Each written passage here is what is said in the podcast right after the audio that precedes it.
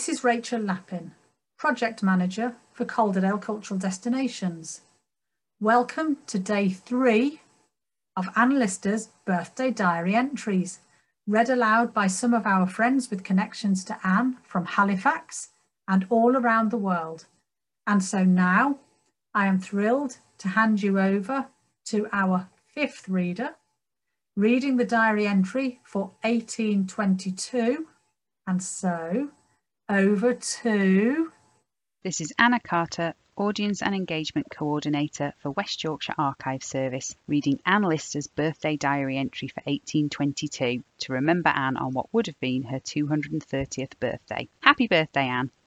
Wednesday, the 3rd of April, 1822.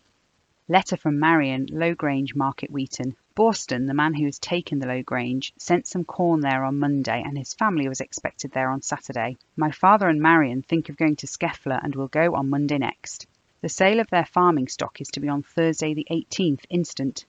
Came upstairs at quarter past eleven. From then, in the course of the morning, till quarter past three, read from chapter 70 to 76, four pages, Libro 1 Herodotus. Cooper has sent three doses of physic for Percy.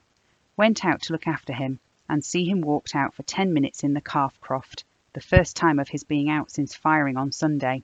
The physic looks and smells like grass physic. I wonder if it is made after the same formula Cooper mentioned to me. Vide, page 222. Dawdled over one thing or other.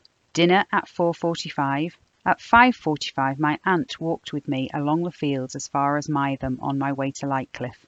Meant to have spent the evening with the William Priestleys, but found Mrs. Priestley having so bad a cold and headache that I only sat half an hour with her and got home at twenty five past seven. Then walked on the terrace for half an hour. Did nothing in the evening. Fine day, barometer three and a half degrees above changeable. Fahrenheit forty eight and a half at quarter past nine p.m. Very little discharge today. Came upstairs at eleven.